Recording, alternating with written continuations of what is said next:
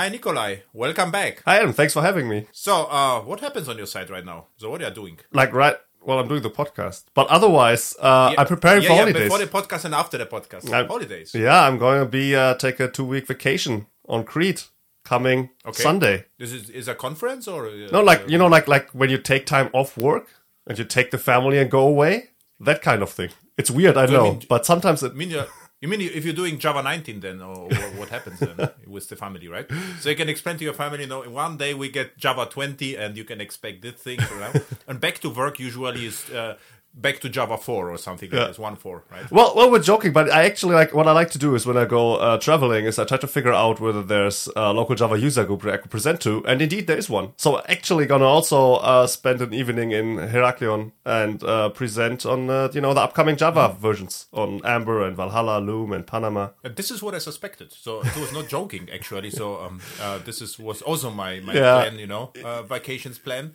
But uh, yeah, Yeah, you- you, you- have always to sell it right to the family, you know. This is the yeah. Yeah, you called me out. Like it's true. Like so, but this is like actually, and also like I'm not gonna stop working entirely. Look, my dream life is not not working. My dream life is working a couple hours a day and then be on the beach, right? So when I go on holiday, it's my chance to live the dream life. So what I try to do is to sneak a few hours away from the family and just spend like two hours, you know, lazy sitting with the with the laptop somewhere where it's nice and sunny, and do some, you know, some lazy pull request reviews or write a blog post. And then when I'm done working, and I'm using air quotes here, uh, then I go to the beach because that's that that would be amazing to do that all, all day every day. Um, so the closest I can get is to simulate that during holidays because I'm living in Karlsruhe, which is very nice, but really doesn't have a good beach. So for me, it um, sounds like dream, but uh, I think the beach is nice for half an hour and then becomes boring for me. So I would try to do something different. But if you're happy with the beach, uh, let's see. No, we will meet again if you we are 80, and the next podcast will be the episode I think 2050 or something like this, and then we can talk whether it is really a dream, you know, to sit on the beach beach and do nothing. Well, yeah. I mean, like you don't have to do nothing, but you're right. Like I, this gets boring at some point. Uh, but you know, you can do other stuff. You can learn how to surf, and day, you can, one you day. know, So okay, this is this Reading. different, but um, I good. call. Uh, uh, uh, okay, perfect. It's true, but on the beach is is too bright to read. So oh man, you're already an old man. and there, yeah, th- th- there is no, there is a wind, and there is sand. So if I would like to read, is you know, in in basement Oh. is the base, you know, reading, reading. Okay, look, you should try this new thing, which is called an ebook. Uh, it's even waterproof. I can even read while, well, it's just, just like a meter though. So like I shouldn't actually drop it to the ocean, but you can read on the, on the, uh, on the beach. Like specifically, actually, like I'm, I'm really trying like back when I was still, well, not a Kindle, uh, but, uh, yeah, technically. Um, so when I was, uh, still reading actual books, I was like really fond of them and I tried them, you know, to, to, um, to have them around for a long time. And that taught me not to bring them uh, to the salt sea because the salty air dries cheap glue, and the and those books that are only glued, the pages will just start falling out. So you either get like expensive books, uh, or you better not take them to the ocean. All right, at least like not even into the ocean, but just right next to it is already damaging to the books. So what you learn right now, vacations are way too complicated, right? So everything uh, gets damaged. You have to be careful what you are doing, you know. So if you are working, it's just you know relaxed situation. But if I have to think, you know, which books can I take to vacations, and you know, uh, and what what the ocean can destroy. So I think just working with Java is way better, right? Yeah, no, that's true. Uh, that's that's much safer at least. Like you know, like you know, the Yellow garbage collection in real life. Safer, like exactly. it's, Oh, the ocean is the garbage collection of all pages you read with the book. But um, you see, this was uh, this was um, I, I'm the, the the true evangelist. It's no more called evangelist, right? So what's in, you're not evangelist anymore, right? No. So uh, you are the uh, the, the DevRel. Yeah. DevRel, right? Developer Relations Group, I think, is the official name. So then I'm ah the, the, I'm a deaf relo, relogio, relogist, deaf re, relogist, deaf relogist. And um, joking aside, the two hours. So um, I think if you are really focused, I think you could achieve in two to three hours an entire working day. So this was my uh, observation. If I was, you know, and conferences like let's say Java One, almost vacations back then, but I had to fly there or uh, if I'm in a train, or is I have limited time, right? So if there's two or three hours focused work, you can you can achieve amazing things. So I would say um, spending two hours on a, uh, to working and the remaining day on the beach can be actually extremely productive. This is my this this is actually what what, what I really believe. Yeah, yeah, you're not wrong. So uh, I work somewhat long hours, but the main contributor to that is that I have um, yeah that I, like, it's challenging for me at the moment like not at the moment like for years now to actually like do focused work like as you described so for example one of the uh, one of the things that drove productivity down, uh, during traveling was when German Bahn starting to introduce internet on their trains. Because before they had internet on the trains, I would just bring all my work offline onto my laptop, and I would just have like three hour train ride. I could just work for three hours focused. And now everything is like I got Twitter, I got Slack, I got emails, and now it's like my productivity went down the drain. So I'm really like I'm not good at just like sitting for two hours and working productively um, you know, I st- spend to, uh, you know, maybe spend some time on social media and then, you know, like walk around the flat and prepare some more food or clean some stuff up. And like, it's, it's not exactly uh, that focused work. And that then, I mean, that's, that's like a vicious cycle, right? So what that leads to is, well, I got to get this shit done though. So I'm to work later. And then the next day, you're not super fit either because you, you know, just worked a long day yesterday. And so, yeah, from that perspective, that's actually what you should do on vacations is to actually not work at all, not think about work at all, to just really like recharge the batteries. Um, so I'll see. Like I probably like we were away for two weeks, and I gotta get there's some things I need to fix. I need to to get done. So probably I want to try to get like the first week out, as I said, like just a couple of hours of work a day, not many, like two to three maybe, and then the second week, uh, just just really try to relax. But yeah, like you're right though. Like if you could work very focused, uh, I'm I agree 100 percent that you can get probably not as much as in eight hours done, but a lot. And I think what is work, right? So um, if you um, just just back to vacations. So what I really enjoy about uh, German vacations is like you now Christmas or now we have uh, or we had Easter's or or whatever. Um, that most of the companies are not working. So I'm getting less emails or no emails from my clients. So and the interesting stuff is I can I can ignore all the you know social interactions, all the social media, and just focus on coding, which I really enjoy. So and this is almost like vacations because you know I can spend you know two hours coding, something is accomplished, you know everything is green, and I can do something different. But um, in a regular working day, uh, you get you know emails, you have to, to deal with uh, other stuff, which uh, is just a so I, I, no kidding maybe e- even if we are, are on vacations and we are working on a fun Java project, it could be true vacations. bec- It, it could look like a work, but I mean, whether we know Wordle mapping or you know Sudoku, whatever, is is also thinking, right? So why I cannot just write code, Yeah. to to to, uh, to and enjoy it, right? So I mean, Yeah, yeah. there's there's different aspects to to work and to uh, relaxation as well, right? So one thing you're saying there is, well, if I enjoy doing it, then to a degree that's not that much work. But and that, and, and as I said, I think to a degree that's true. But I think it's also important to keep in mind that just using the same, you know, the same mental processes, the same part of the brain, like like you're already exciting a lot during work, um, to the brain to a point whether you have fun or not, like it will make a difference, definitely. But it will still be uh, it's like saying, "Hey, I'm not doing pull-ups for work. Now I'm doing pull-ups for fun." Great, but you're still gonna exert your muscles, right? You're still gonna be tired afterwards. So I think to a degree, um, that that still plays a role. But you're right. Like I'm not gonna do like I'm gonna shut off email for that time, so that's good. Um, but and it's exactly what you said. There's like a um, um, open source project that I want to do a pull request. That I want to go th- a review pull request, a big one that's that's out there right now, and um, just like a bunch of small things. I have like small projects lying around where in the heat of the moment, like I use. Uh, so, for example, when I when I create videos, the assets I create, I, I do that with a small little web-based project, and I often do like small little changes in the heat of the moment that I need for the for the video, but then I don't have time to properly clean them up and commit them uh, during the same time frame because I'm busy with the video. And so a couple of changes have just like ramped up. So that's something I want to do. I just want to go through the project and clean it up a bit. And then later, like that takes probably just two hours. And then I feel like, hey, great. This project is now in a better state than it was before. So I often do that. Like if I do small, small little experiments, I have like changes lying around locally that at some point in the future I will come back to, you know, look at the changes and then clean them up and commit them. And so that's some of the of the um, of the work I'm planning to do. So yeah. Also interesting uh, thought, right? Um, if you're reading a book, I'm not sure whether you're using a different parts of brain than by coding. This is also to be proven, you know, whether if you are reading a, a book, is this really uh, something different than coding? This would be interesting. Yeah, but to- because to it's not- because you are using the brain. So, Yeah, I mean, you're always using the brain, but you're not problem solving. right. I mean, depends you would- depends on what you read, right? But if you read fiction, you're not problem solving. You're just imagining stuff. So I, I'm pretty sure that would that would count as relaxation. Yeah, it depends which fiction, right? So There maybe there's a challenging fiction, you know, challenge fiction. wi- uh, If, if you if you immediately start to think, you know, about uh, what what happens here in meta and why, and then and then this is very this is like problem solving again. It really depends on the book. I'm just saying. So maybe we would better know just to go like to the to a temple and meditate, you know, do nothing. This this Ah, one would. But if yeah. as long as long as we try, you know, to to read something, th- this may be what really because but this is a different thing, right? So we are- should uh, back to vacations again and Java 18. This is where, uh, and you already told me uh, one sentence before the show. You know, Java 18 is of course boring. We have Java 19, but still Java 18.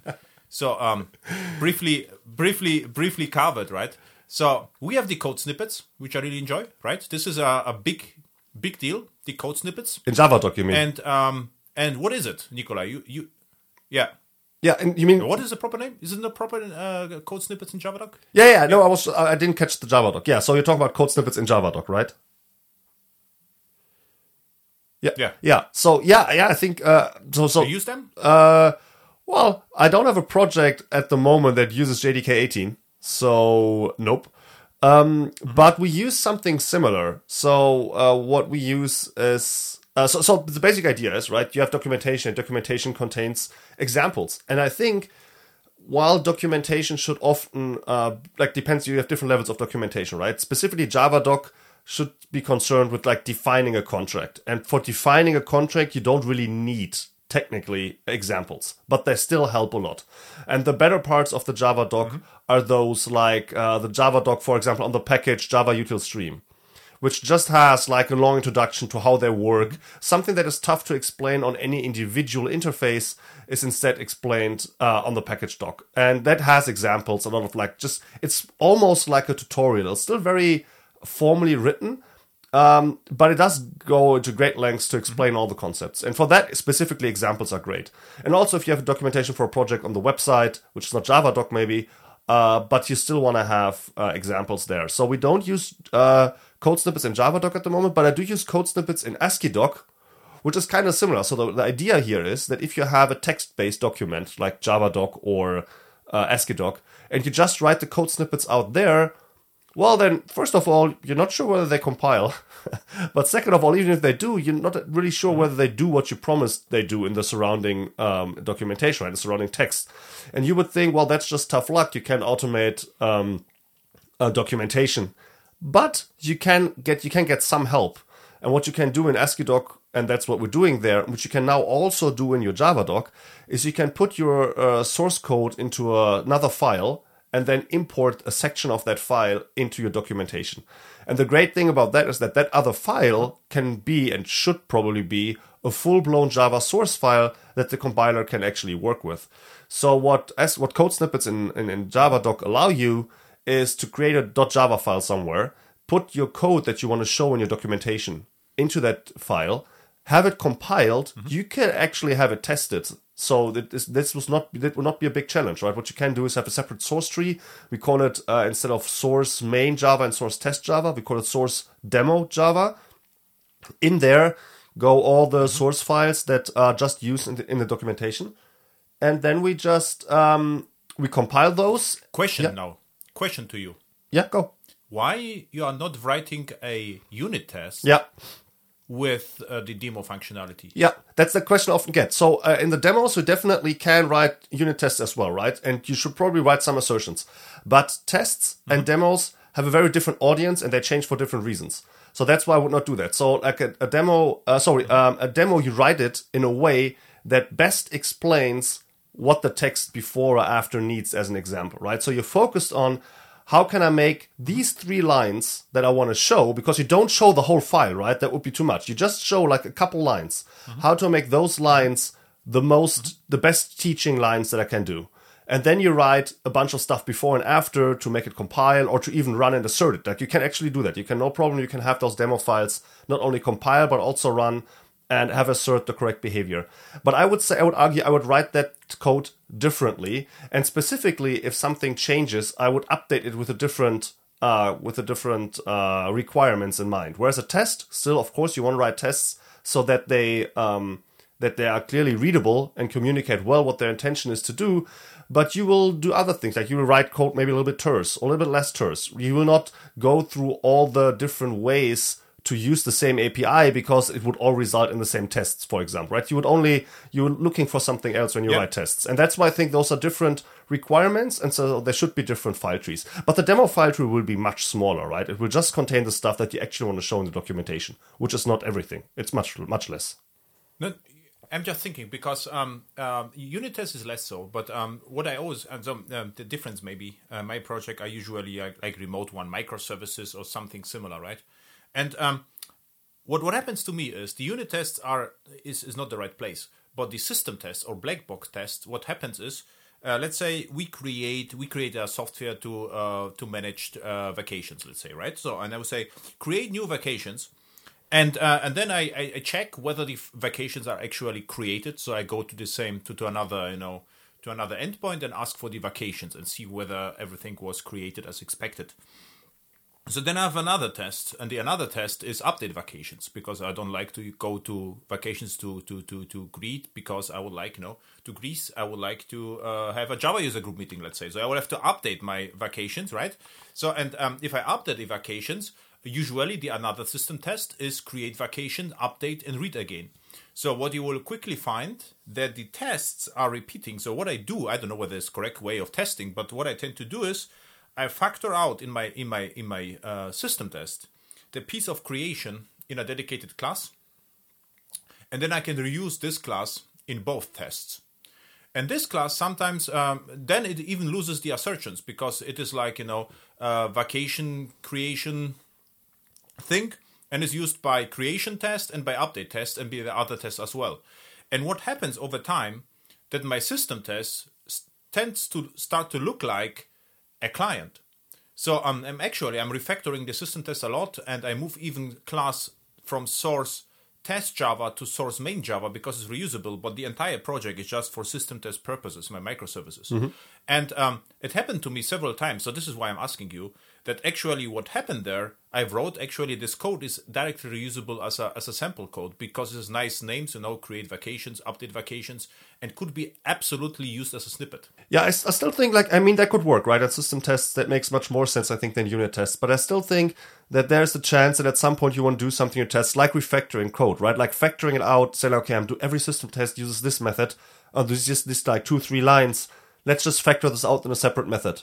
I think in a code snippet that would probably not be helpful. In a code snippet, you'd probably say, no, no, let's keep these three lines in, so it's a self-contained snippet, and you don't have to be like, first we introduce this method, and then later use the method everywhere, because that means each individual snippet, for example, would not be copy pastable, right? Because the user would have, the reader would have to know, oh, up there somewhere is where the method was declared. Because we all know how this works, right? We're, we're Googling for something, we're searching, we're landing on documentation, we scroll, scroll, scroll. This looks good. Let's try get this to work. We don't read the full article that leads up to this. So I think it would be great if examples were mostly self-contained and that that requires some repetition. And in actual test, including um, uh, sorry, in actual code, including test code, you want to avoid the repetition. So you work against it and try to factor code out.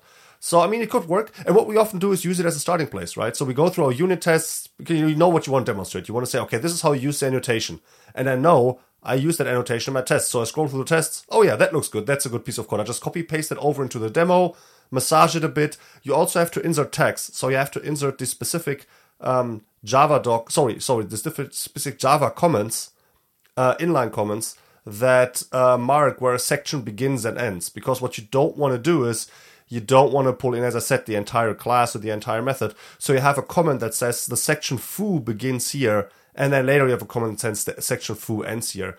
And those comments w- would look somewhat messy in test code, but they're unavoidable in those in this demo code. Then you want to put parts out of for your documentation. So I still think it should be a separate source tree. But look, if people start using this and they pull in their their test code, uh, I'm not the police. That's fine with me. Like the more the more documentation there is, more well written documentation there is, and the more of the code snippets in there are actually compiled and, and even tested, I'm happy with that, right? So the last we we're basically squabbling over like the last ten percent here.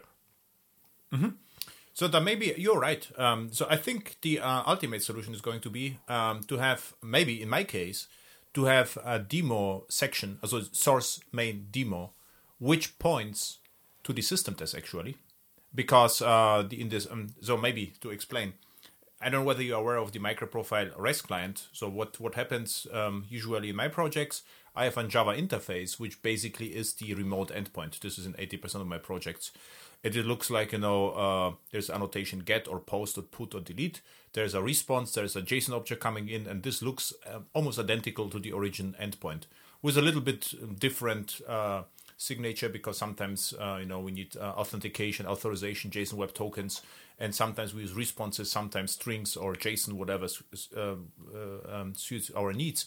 But uh, this actually reflects the API one to one, and we could use actually demo uh, section to, sh- to, to to present how to work with this thing, and even you know borrow some some pieces from from the system test.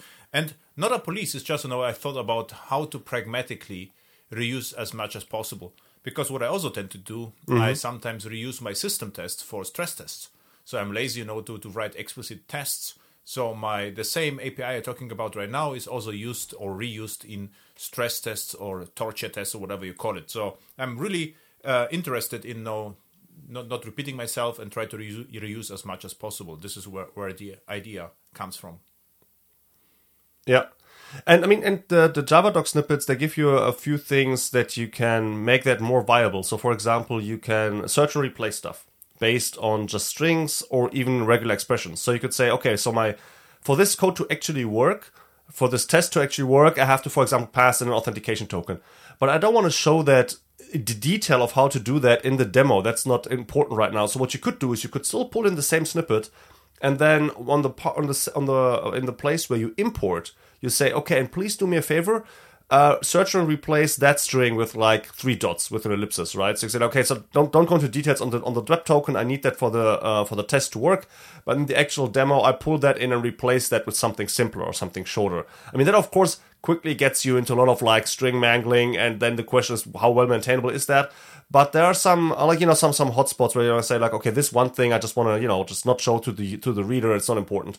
Um, so you can replace that with something simpler. So that actually does work. So the code snippets are not just like pulling in, like copy pasting that code. You can do additional processing based on that um, to make sure that um, you can, for example, you can highlight pieces of code. You can in the where you import, you can say find everything that matches this regex and make it bold, for example and that way you can um, like highlight specific sections of the code too. So there's a bunch more tools, and if people are interested into this, in this, I can recommend uh, checking out. I think I wrote a news. Uh, we made I made a newscast about this. So the Inside Java newscast on YouTube that I do. Uh, we can probably put that to the show notes. Yeah, I don't know which episode it is at the moment. This is uh, sounds like this feature was developed by JDK developers. Right? yeah. So I, and the and the, the Javadoc says the uh, sorry the JEP says that the, it's not a goal of the JEP to replace all code snippets. Uh, like that, I, uh, already exist because that would be a lot of work. But I really hope that the future will be that new code snippets uh, from the in the JDK will always be uh, created as a separate source file and then just pulled in because I just think it makes more sense. It makes mm-hmm. everything more easily maintainable. Yeah. Although that argument that argument applies a little less to the JDK because it is very stable, right?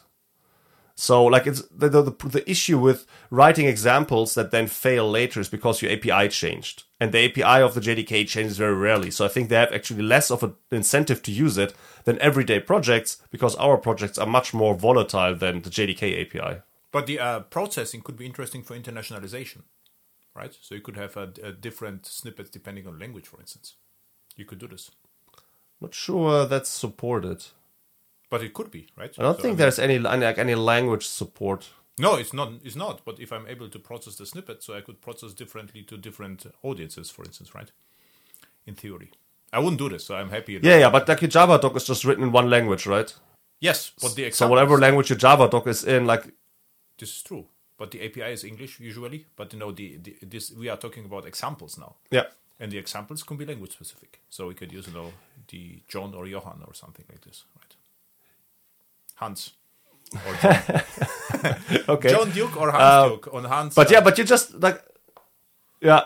Um, but again, like I, I don't think like that. I don't think that will work, right? Because like you can just generate one Javadoc. So, you, or is there a way to create Javadoc in different languages? You would usually you just create you run a Javadoc tool and it creates one set of documentation, right? So sure. already on that level, like already the natural text that you wrote before but, and after not, um, the, the example that to, already is all in one language. But I could rerun the Javadoc multiple times, right? So I mean, who cares? So I mean, this is technically is doable. So I could generate one Java uh, run with different settings, for instance. Why not? Should actually work, man. JavaDoc is a Java processor. Ah. you don't think so? I from technical Yeah, perspective. but like, where, where do you write? Like, let's say you want, but let's say you have, okay, so let's say I have a class and I want documented in English and in German. How though? I would I would write like the JavaDoc first in English and then in German, and then I have to somehow tell the JavaDoc tool to throw away half no, no, the no. content We for the English version and the other half for the. German version. what what the idea was what, what he told me that you can replace parts or you know you have the ellipsis and replace this part with something different so just the replacement so i could replace Yeah. you know just replace the variable part depending on language for instance right and this should work Okay. if, even if it's i mean this is uh, the uh, in, at the end of the day is java and javadoc is java so even if you put system properties whatever we should we should be able to react to it right no I, I don't quite see it. I gotta admit. But you know what? You you prove me wrong. Show uh, you gotta you come up with an example on that, and uh, I'll I. I I'm, I'm probably wrong, right? this was just you talk me that uh, you, you- you told me that uh, you can actually replace part of the thing, and my immediate idea, okay, where it could be useful, and as okay, maybe you know we have a different on depending on context. I could put different. St- so my first idea, as you thought about this, was we could actually generate if you have one example, you can say, okay, now you have one insert statement, and we can create five, right? So like it's boring, it's not really useful. But if you will replace, you know, the content with uh, something context specific, and uh, my idea was, what is context specific language? And this was just my idea, right? So this was not like I have a use case; it's just my immediate reaction to this what you said, uh, what happened, and then I asked, this is not like you know a requirement or just an an uh, idea what we you could do. And in most projects, I'm happy that we have JavaDoc at all. So I, I I'm I'm I, I for sure Yes. I, I wouldn't do this in, in my projects. It was just you know understanding. Okay, but I'm still yeah, maintain maintain documentation is, is, is already tough. Yeah. Mm-hmm. and I'm already happy. Uh, or happy. I'm surprised how how how many features are there in the snippets. Uh, really, so it's like uh, no, this is like uh, in Urbi. You know the history behind this? How how they came? Um, I don't know anything features? beyond the JEP. Okay, because this would be interesting to invite someone from the JEP, you know, and talk about how how they came up with the feature. Because it seems like some someone had a problem, uh, and uh, and uh, they, they they came up with solution, and this is like well thought, you know, JEP. So it would be this is JEP for for thir- thirteen, and the author is Pavel Rappo. Is the owner, and authors are Jonathan Gibbons and Pavel Rappo. So it would be actually interesting to talk with these guys. Um, uh, um, why they had the problem, right? Because uh, it's a, so interesting. int- This is actually a job for a DevRel, I would say, on vacations. It's vacation job, some- something like this, right? So I just looked up, by the way. It was in, inside Java Newscast 20, the way I covered the JEP. So I, I'm not sure how this JEP exactly uh, um, came to be, but what usually happens is somebody has an idea, as you say, somebody has a problem and thinks looking for a solution. Um, but then they're also doing research, right? So what I would expect is, okay, starting from the idea that we want to have compilable code snippets, how do we get there? And then, of course, like the idea is very, it's very easy to say, well, it would probably be easiest if you just have a separate source file and just pull stuff in. You could come up with other solutions, right? You could think, like, no, no, no, let's somehow compile, let's somehow identify code tags in JavaDoc and let's throw those at the compiler. But that won't work because you don't have full compilable uh, code in there, right? Um, so I think pretty sure that, that the idea was quick to be like, okay, let's put this in, in the source files and then just pull code out uh, from those into the JavaDoc. I'm pretty sure that then based on that, there's probably going to be some research. Like, okay, so what do we do? What what what do we want to do with these snippets? And then like, okay, for example, you want to replace stuff that you don't want to show because it's too, it's like it's incidental uh, complexity. It's not part of the teaching that you're doing. Or you want to highlight something, right? You want to make something bold or otherwise highlighted to tell this is the important part. So I would guess that starting from the point we would like to have uh, compilable code snippets, what covers much of the use cases that we have based on that? And I would I would expect uh, that research to have ended in okay, what we need is this. So, for example, there's there's more stuff, right? So, um, one specific in- thing that's very interesting is it's called sort of hybrid snippets. So, so far I've just talked uh, talked about pulling code in from an actual source file. which I think is the major use case of this. But you don't have to. Like, you also have it easier now to write code in line in your code snippet. That also became easier. Um, but the interesting thing is when you when you read the actual Java doc, like not the source file, I mean, not the on the website that's generated from that, but read the actual source file of a class, you actually like to see, oh, this is the this is the code example here. You don't want to just have a reference to another file that then you have to open and go look at that. So actually, for the user, or rather for the reader of the source Java doc, it's a bit more cumbersome if every example is somewhere else. So there's this thing called hybrid snippets where you where you use both facilities at once, where you write the code into the Java doc, but also reference an external file.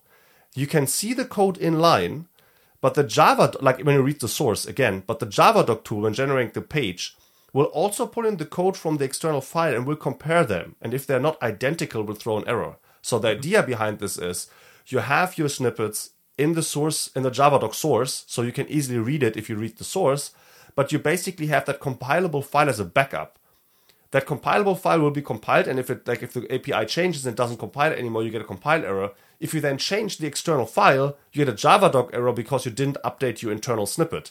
Um, I'm not sure whether that's how important that really is. Yeah, but this is I what think you're besides talking about was actually my idea. So the internal snippet would be my client interface, um, which uh, which is like it is, is the API, and the code around could be an inline snippet because I show how to work with it. But if the API changes, it will Yeah, but the, the the snippet that you write into your Javadoc source and the the part that you pull in from the external file has to be the same letter by letter. oh That's okay. what the snippet is. The, the idea with the snippet is you repeat this intentionally. So you intentionally repeat it. So it's easier to read if you read the Javadoc source because you don't have to manually look up an external file. Um, but you have the external file that is compiled. I'm not 100% convinced how useful this is because like it's just it just seems like more work for the marginal benefit of um, the being able to read the Javadoc source like in the text file, which I don't think is that terribly important, specifically because uh, the uh, many IDEs will probably soon be able to resolve that import. And so if you look at the code in your IDE, it will probably be able to do the actual embedding. And then the only issue is basically pull requests, where it would sp- still be nice to see how maybe what example changed where, but I'm not sure whether that's worth all the effort. But as you said, like I was, that was basically a reply to somebody had a problem and looked at this closely. I agree. Like there was somebody uh, who had like very specific set of requirements that were so uh, that were here implemented, and I guess that they came to be like just from research. Like what do we actually need uh, to write uh, good documentation? But in ma- many of these JEPs follow roughly like I don't know, not sure whether it's 80-20 or 19 90-10, but they're trying to say, okay, let's not let's not shoot for a 100% solution. Let's just get something that's pretty good and usable. And if we just need one more additional feature in this, then we can add this later, right? Because this would be adding features to this uh, import wouldn't be terribly uh, complicated. So I'm sure there are still um, use cases that are not fulfilled at the moment. And is it possible that the uh, in the inline snippet the code around references a code which is pulled from the external source and is compiled together? This would be also useful. Is what I know because you could write the demo code in the snippet, and it would be compiled together with the code which is pulled from the API.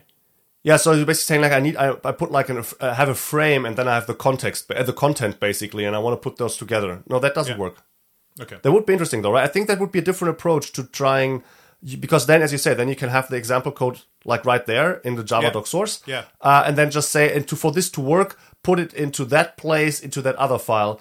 Um, that would actually be interesting. Uh, I'm I'm wondering they probably considered that, um, but yeah, I'm wondering why. Um, that sounds very helpful. I agree. Yeah, but this is like the, the, the this would be my my hybrid uh, hybrid snippet 2.0, right? Yeah, Mm-hmm. yeah.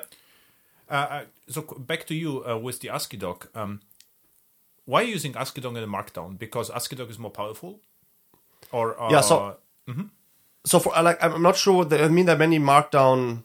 Um, Markdown is not actually like a standardized format, right? There's Markdown flavors and everything. So maybe some flavor im- like support importing, but usually Markdown doesn't. Markdown is just like one file is one mm-hmm. thing kind of thing. And AsciiDoc is not like that at all. It, it has more of a of a larger scope. It's not just one one file is going to be one one document. It's more like well, you probably have uh, a larger thing to document, a larger project, and so if we can, so it gives you more tools. And one of them is that you can more easily import stuff. So it's much easier to have um, to have one page, maybe you have like a very long page that's just made up of, of importing of other AsciiDoc pages. Um, and that's something that uh, also includes importing source code, which also, to my understanding, does not work with Markdown at all. You have to, if you have an inline example, you have to put it inline right there. But uh, with AsciiDoc, you can import text from other files, and that's one of the reasons, but not the only reason. Like generally, Markdown is AsciiDoc is a little bit more refined. Like you have this what's called admonition. So you just write, for example, warning in all caps, colon, and then you write something. And whether you turn that into PDF or, or, or an HTML document, they all understand, oh, there's a warning. So they all have like some special casing. So for example, on, on a PDF document, I think you get like the warning uh, sign, the, the exclamation point. Mm-hmm. Um, and then a vertical line and then to the right of that somewhat indented you get the actual text right so they will make a call out oh this is a warning or this is um, there's more stuff like a note I think exists. It's like the information I, and then also on the, the HTML renderers they also have this. Mm-hmm. Mm-hmm. Yeah, go. I have discussion with my clients because uh, we we had um, we used they use Markdown and uh, I use AsciiDoc and uh, and then I did some research and it turned out that the um, AsciiDoc is very compatible with Markdown. But uh, in my cases, I use AsciiDoc mostly because the tables were way better than in Markdown. Mm. In Markdown, the tables were not specified, and in ASCII they were. And uh, as you said, I was able to generate PDF and HTML back then from from one source. And um, what's uh, what tooling are you using for AsciiDoc? Uh, so um, let me think. So we're that we're using this on the JUnit Pioneer project, and that is a Jekyll-based website. So we're probably using the okay. uh, some gem, some Asciidoctor gem. But I'm privately also using uh, Asciidoctor for my presentations, and that for that I use uh, Reveal.js, and they use the JavaScript backend for AsciiDoc. So um, there's that.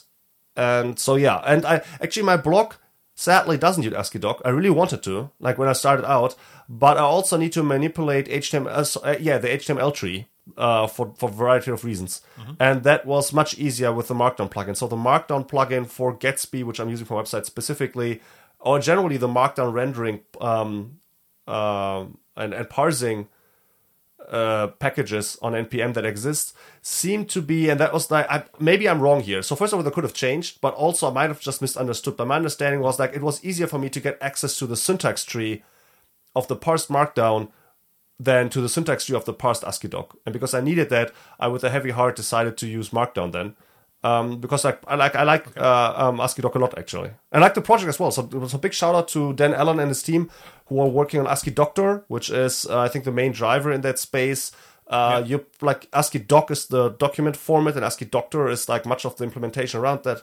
Um, so if you're using AsciiDoc at all, you're very likely using uh, some code that Dan Allen um, wrote. And uh, so yeah, yes, like he has a page in Open Collective where where you can support the project financially, support the project. I mean, and uh, that would be really great if, if people did that because, as to my understanding, the project is struggling a bit, but it's huge. Like it's very very big. It would be sad to see it um, go under yeah. for for worldly And then reasons. it's uh, Mojave Linux, Mojave Linux on Twitter, great guy. Exactly. And he was yes. also um, con- contributed a lot to CDI. He was actually he worked a lot with uh, context dependency injection, and then he started the Asciidoctors. He was at Red Hat, so created you know JBoss, WildFly, and CDI dependency injection, and then he um, um, he started with the the Asciidoctor project, which is really good. Yeah.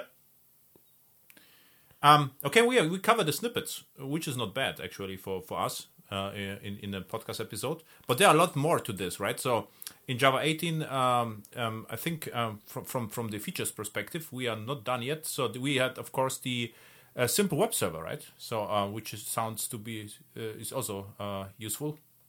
Yeah. So, so uh, the simple web server. I, will tell the joke later why I laughed. I'm going to explain it. Trust me, I'm not just manically laughing to the mic. Um, so yeah. So the idea is that Java is a great enterprise language um, but it's a little bit lacking when it comes to just like trying simple things out. And you've seen a push into that direction over the recent years. JShell was one part of that. The single source file execution is another part of that. And the simple web server is also part of that. The simple web server is, as it says, it's just a simple web server. You're not going to use that in production. You really shouldn't use it in production. All it does is uh, static hosting of a couple of files, like in directory. It's the easiest. But you can have you have an API as well, And with the API, you can do a little bit fancier stuff. For example, there was an article by Julia Boes who explained how to use it to host the contents of a zip file, which was what I thought was like an interesting demo.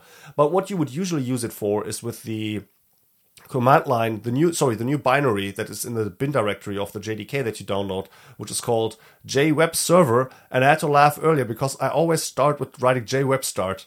I don't know why. I didn't even do a lot of WebStart, but I got so many horror stories of WebStart told to me that whenever I think of Java and web, and zzz, then just start comes out. I don't know what that is. so I, for, for, a bunch of times when I want, want to launch JWebServer, actually type JWebStart and enter, and then operating system is like, nope, that's not a thing. I'm like, why is that not a thing? Oh, right, it's JWebServer. So if you go with JWeb, you go into directory, you type out JWebServer, and we'll host that directory on, I think, 8000, uh, port 8000, that is. Um, and you just use it for demos, for, for tests, for just very simple things, just to get something up and running a little bit quicker. And so it's it's a very welcome addition. So, for example, when I present, as I said earlier, my presentations are written with AsciiDoc, and then they are turned into Reveal.js, which is a web technology. So my web, so my uh, presentations are basically websites. Um, but I need to mm-hmm. uh, I need to run a server in the directory. So now, in the past, I used to use uh, an npm a package for that. But now I can proudly use JWeb, Start. No, so, ah, JWeb server. See, there it goes. So I had to like when I present my JWeb slides, I go server. to exactly. I have just JWeb, create an alias JWebStart at this server point. is the proper name. Exactly. So yeah, so I go to the, yeah. the JWeb server is um, I do also some JavaScript work, and actually I use um, browser sync and other tooling just you know to have a web server which uh, pushes the uh, contents to the browser. Mm-hmm. JWeb server would be a great start. The only thing which is lacking is the um, if something changes on the disk to notify the browser. So I already thought about you know doing this because uh, I could uh, see if the file changes on disk, which means I edited the file. Then uh, the browser there is um, Chrome Dev uh, tools protocol, so I could use Socket or whatever to notify Chrome reload please the page, and then we would have a ni- nice clean Java solution. Uh, this Yep. is a, a killer use case for for JWeb server, right? So you're right. That that would be actually pretty neat. I gotta say the way I work around that, uh, like with the with the slides, for example, and even the, the npm package I used to use wouldn't detect that. So I have a browser plugin that just pings the server every second. so uh, Ah, when I change for static files, it just it takes at most a second for the change to show up. But yeah, I agree it's not ideal. It also means that you have to close or at least put into the background the terminal that runs the server because like it gets flooded with messages, right? Because every second the browser is like, "Hey, let me load the page." Oh, nothing changes. I won't update. Um, so yeah, I agree though. That that would be kind of neat. Um, I don't know how exactly that works. I think is there there's no standardized way to do that, is there? Like with Chrome and Firefox No, and you- Opera. Is there a standardized way for the server to trigger a reload? No, but uh, what usually happens is uh, they have a small piece in the in the HTML which listens to WebSocket changes, and the and the server pushes via WebSockets. You, you could use SSE or whatever to, to notify the browser about the changes. So there is um, uh, WebSockets or SSE. There is a JavaScript client, so there's like a two-liner, and uh, it causes the browser reload. I think um, so. Brute force would be you could actually say window reload or something, so you can reload the actual browser automatically. Um, and uh, the the browser sync and the other tools are a little bit more intelligent, so they are able to to replace individual files. Yeah. So what I do for when I, as I said, my website, I wrote that in Gatsby, and I terribly enjoy that Gatsby just does that all on the fly, right? So that's basically React, and in React, everything is supposed to have a key. So every piece of your HTML is uniquely identifiable, uh, at least you know within the React app, uh, and that means like if you change anything really, like it doesn't matter what you change. As long as not the not the overall config, you change it, and then uh, the running Gatsby system will detect the file change, will do the will do the recompilation, so whatever it needs to do, like pull in the new CSS or update the reparse the markdown, whatever, it does all of that, and then just tells the running React app, which you run, you know, during development, to say, look, this piece of this piece changed, this this HTML um, element changed, and then it just gets updated, and that is super super fast. That is like as I said, like the the, the one second manual reload I use you can see a noticeable difference between saving the file and then it showing up. It takes, you know, at most a second. You can notice that. With Gatsby, it's super, super fast because it just like it immediately updates the one element that changed. Um, and that is that is enjoyable. Like it's a difference actually. It's weird, but it's a difference whether it takes a second or it takes basically no noticeable time. Um, so yeah. So I agree. So- that would be neat. A big one in, in JDK 18 is that uh, finalizers are deprecated for removal, which is a bigger thing than just deprecation. We Yep. had already a conversation with Stuart Marks about that, and um, and uh, the conversation was that um, the finalizers were introduced at the beginning of Java because at the beginning it was almost impossible to have a nice cleanup. But with try with re- resources, uh, there was a solution to this, and now the finalization or finalizers just causing trouble without a true benefit. This is my understanding. What Yep. um, what happens, right? So and so we get. So I assume in JDK 19 there are no more finalizers, right? No, no, no, not that fast. No, no, don't worry. So, uh, so I really think that the JDK team is is taking um, a really balanced approach to this. So, on the one hand, identifying things that are not helping, or rather that are actually harming. I think that the the threshold for things to get kicked out is quite high, and it should be high, uh, because even something like finalization, which has basically not well, well, there's no good reason to use it for at least a decade, is still being used, and phasing that out takes a while. So I really think that it's important not to, you know, not just go with a shotgun through the code base and kill everything that's not entirely helpful anymore. Even though, like, it's like there's still classes like Vector. I'm not talking about the Vector API, like the old, the old school Vector thing, and and a hash table or hash table. Those are still there, and you could argue they shouldn't be. But you know, pulling them out will cause a lot of pain for not so much of a benefit. Yes, they are pointless, but they're also not actively harming. But some things are actively harming, and depreca- uh, finalization, for example, um, causes uh, more complexity and more memory consumption. Garbage collectors, for example, and also lends itself to just making mistakes, to writing code that is worse to maintain and uh, worse to debug, and that has worse performance. And that's not great, right? So if you're using Vector, the damage you're doing is very local. Again, not the new Vector, the old one. If you're using Vector, the damage that you're doing is very local, and it doesn't matter a whole lot. But if you're using finalization in your app, you do pay an overall price, um, and you also gain some some, some less stability. So I think it's really important to identify those cases where there's actually harm being done, and then pulling those teeth out slowly. You know what they say about the band-aid, right? Peel it off slowly over a period of years. That's the way to do it with minimal pain. I think that's how the saying goes. Anyway, so that's what we're doing here. So I don't have any timeline. Uh, I'm not aware of any timeline, but it's not in 19. I can tell you that much. There's not even a JEP draft Okay. for that. And I would be surprised, personally, this is no inside knowledge, it's just my personal opinion. I would be surprised if it would be removed before I don't know next year. So I'm sure, like I think actual removal. I don't think it's Yeah. going to happen before 2024. Uh, It'll be interesting uh, before whether the next LTS. What is the next LTS? 21? Uh, That depends a bit. Uh, the proposal is 21, and I'm not sure whether the vendors already agree. Technically, every vendor can do their own thing, right? So LTS is not something that exists technically within the OpenJDK. Uh, So within the OpenJDK project and community, I mean. So OpenJDK just has deals with the with the code base and with releases all of that. But which company supports which release for how long? That's basically on top of that, and technically outside of the scope uh, of OpenJDK. But at the same time, you know, it does make sense for the big vendors to to agree on on certain releases because it just makes everybody's life easier.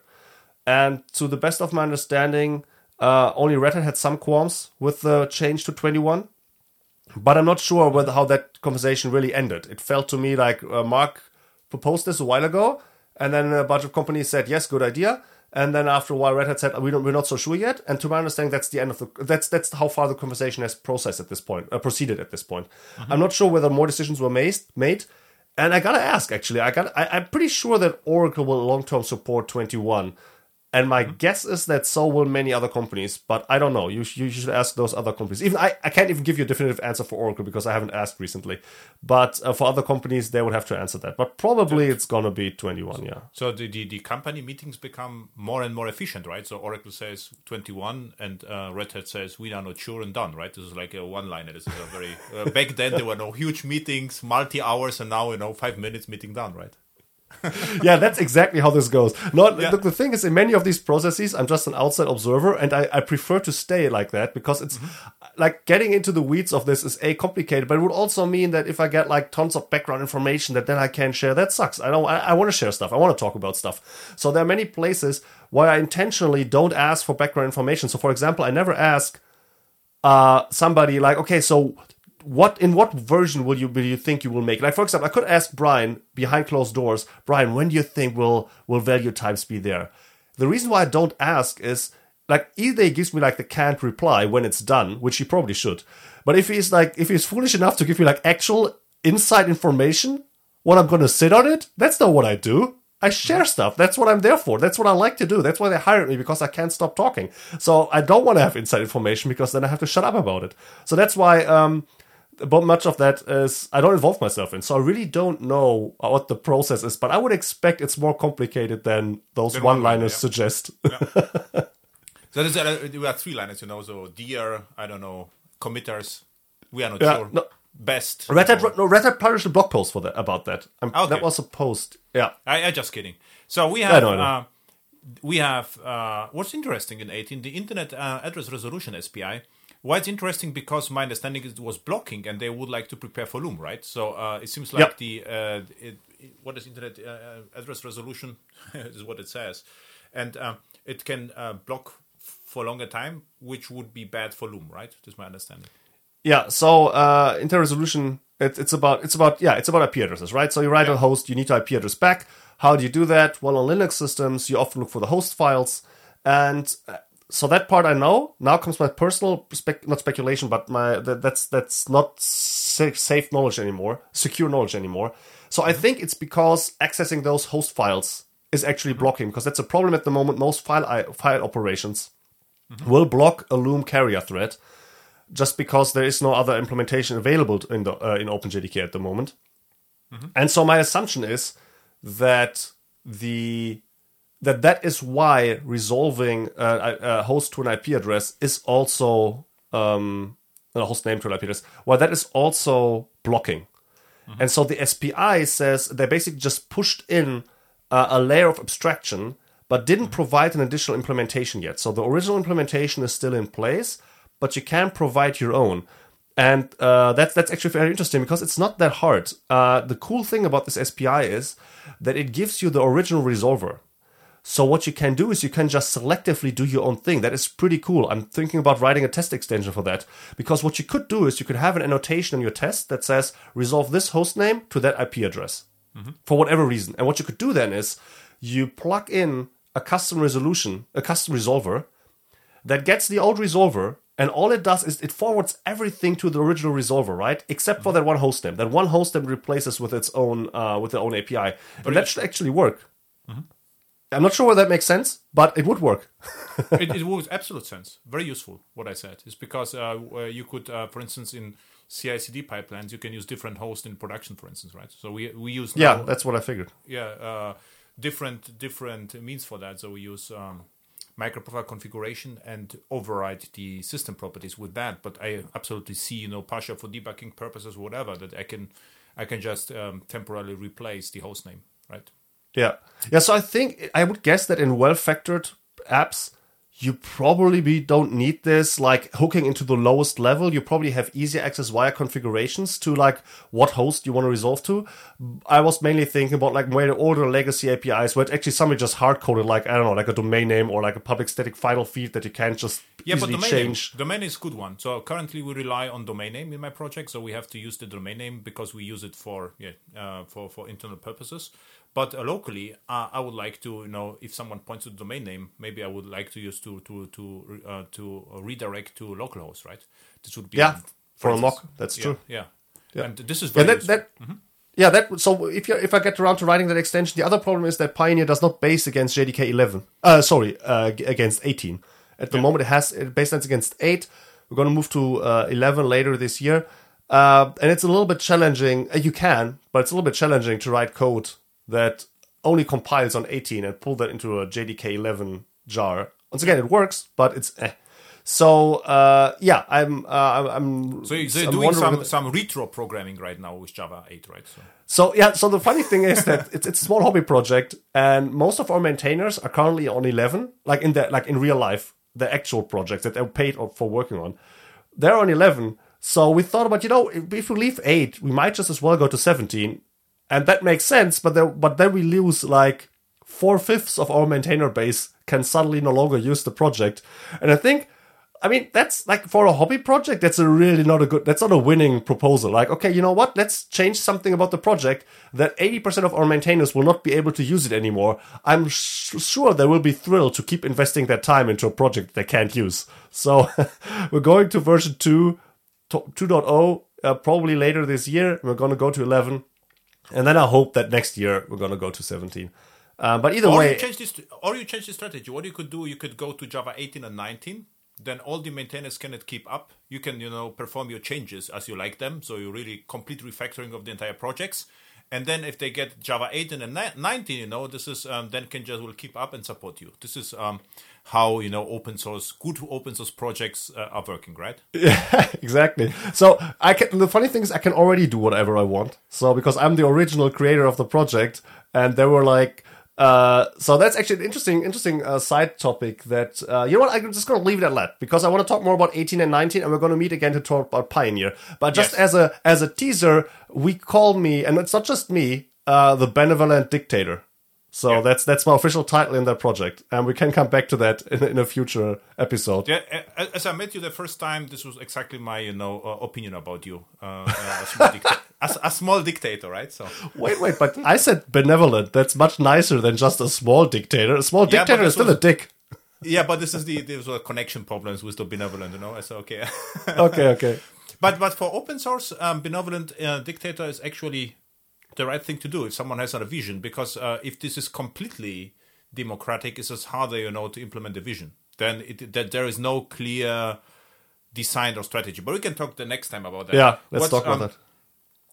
Yeah, what's interesting um, or interesting, super useful. I wait for this, but still preview pattern matching for Switch. So this is like the bigger matching, right? So um, Yeah, uh, um, what what happens is the combination of this I don't know how to call it the matching which you already have like you know where you can uh, the instance of matching I think it's called right and this will be the combination of instance of matching and switch in switches right yeah. So yeah, so at the moment you can use like standardized. I mean, like standardized is and finalized. the, the matching so what do we have Yeah, so that's all. Those are just generally patterns, right? So we can we have at the moment we only have. So okay, let me start a little bit earlier. The issue is that these are uh, larger topics which have like different, uh, like they have like global terms that describe like a whole a concept, and then they have specific implementations. And for many of those, we just have one at the moment, which makes it harder to distinguish. So, for example, um, if we talk about something that's features that are finalized, we only have type patterns at the moment. A type pattern checks whether an instance is of a specific type, and if it is, it declares a new variable of that type, which then points at the old instance, right? So that's what we can. That's the only pattern we have at the moment. Now in uh, Well, how this is called this pattern this is this, called this is called a type pattern. type pattern okay Yeah, mm-hmm. um, that's and the, on, the only place where you can use it is in an if.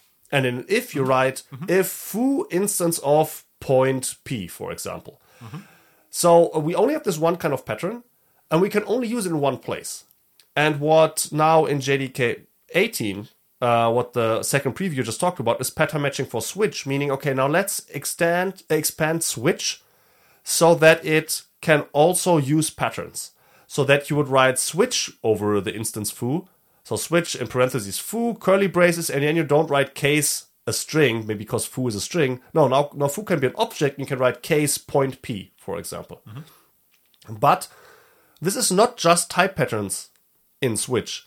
If we already had more patterns, they would also automatically start working in Switch. So this is not, Switch will not have to be extended piece by piece for each pattern. So the idea is Switch now learns how patterns in general work. That's one dimension, that's one axis. And the other axis is let's add new kinds of patterns in the future. And um, yeah, so this second preview, this JEP 420, was about uh, figuring out how that works. And it was, it's not, it's also not uh, the final version. So that changed again for a third preview in JDK 19. And once again, there was a newscast I did about that. That was episode 24. So it was like a month ago at this, at the time of recording at least, where we, uh, where I looked at the changes from the proposal uh, in JDK 18 versus in JDK 19. And the interesting bit there is that you don't only want to say switch over foo, case it's a point p, do whatever. No, you also want to apply checks. You want to say, I only want to treat points, let's say where x is where the x coordinate is zero.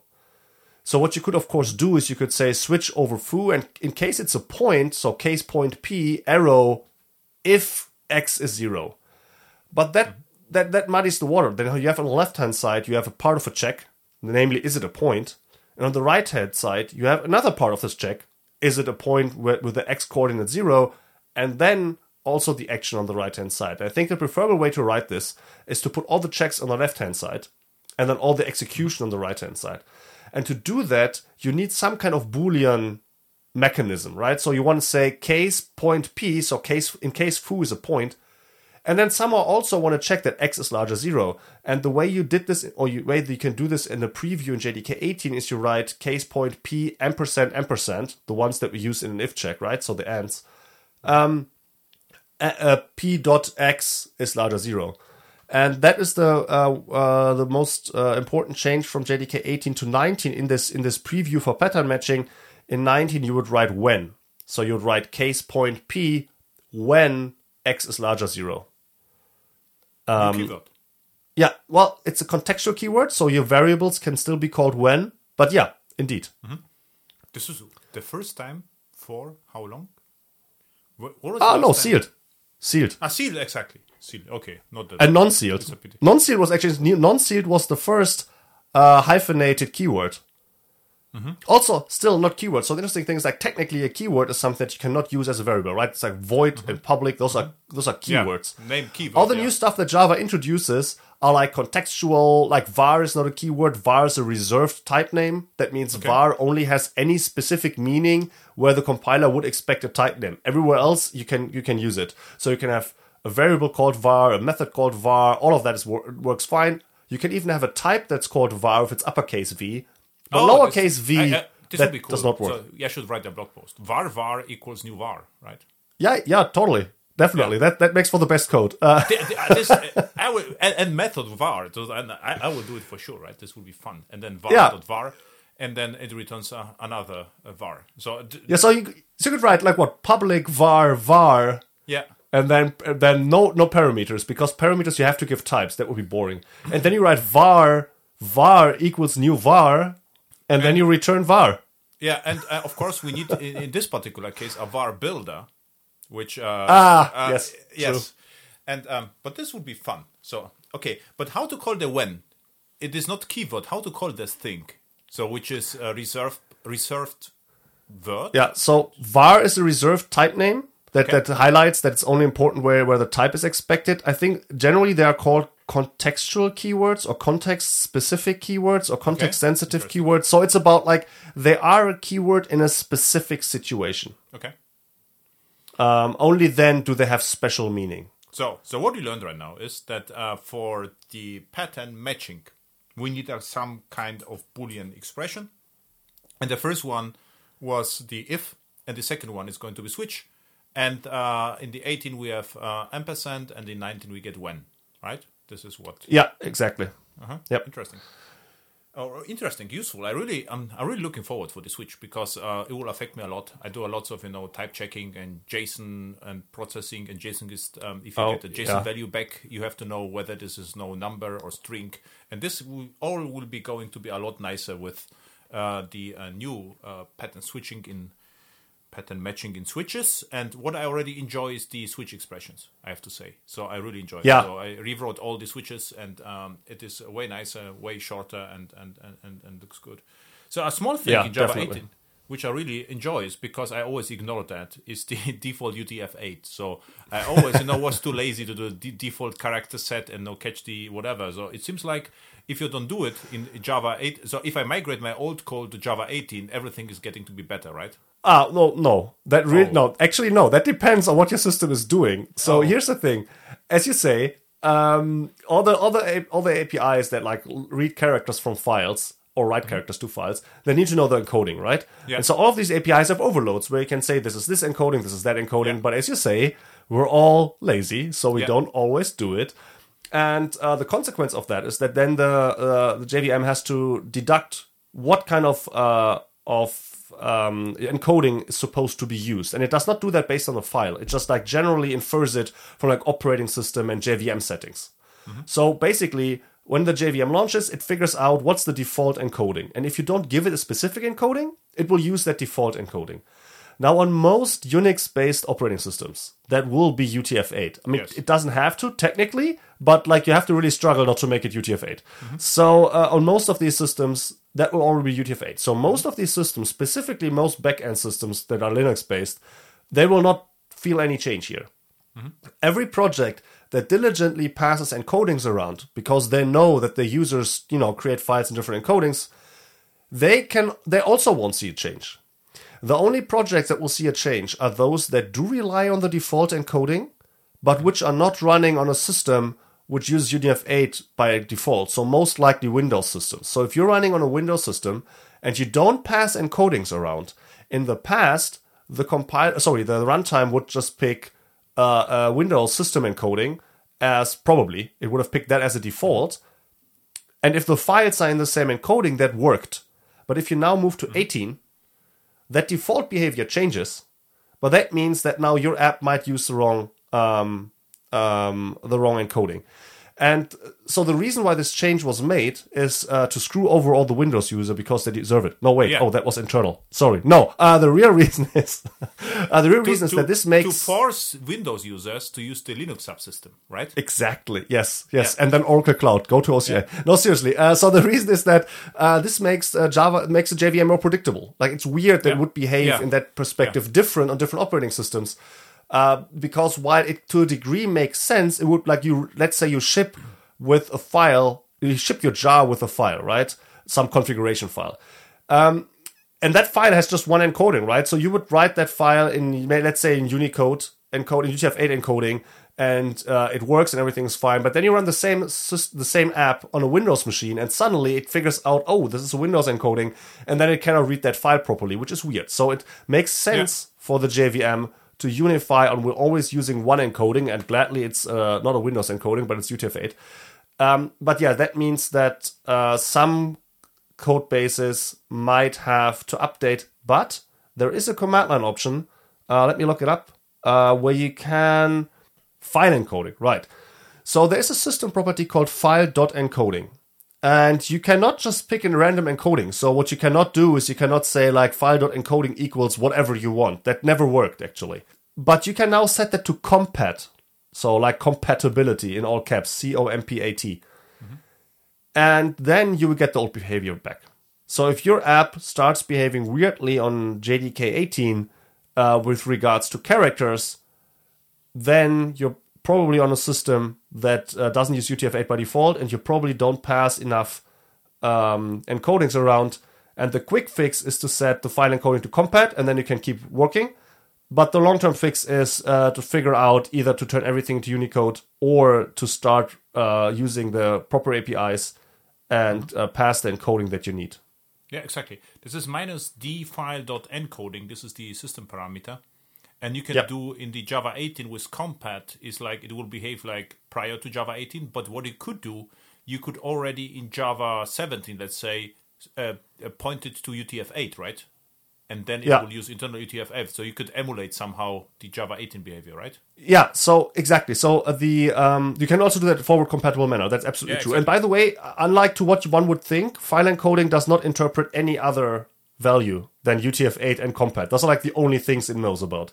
Um, which is weird, right? Because it feels like a property where you can just specify the default encoding, but you can't. Like, Yeah. What you can do in the past is you can force UTF-8, which is um, great way to now test your app. Let's say you're on 8 or 11 or maybe even 17 and you want to make sure that it works on 18 then you can already force UTF-8 and then see whether it behaves or not right that's a great thing to do with like with a test suite uh, and just see whether everything works as expected By the way, um, I had already a trouble several times because I had a file and I had no idea in which encoding it is, and this is not that easy to find it out.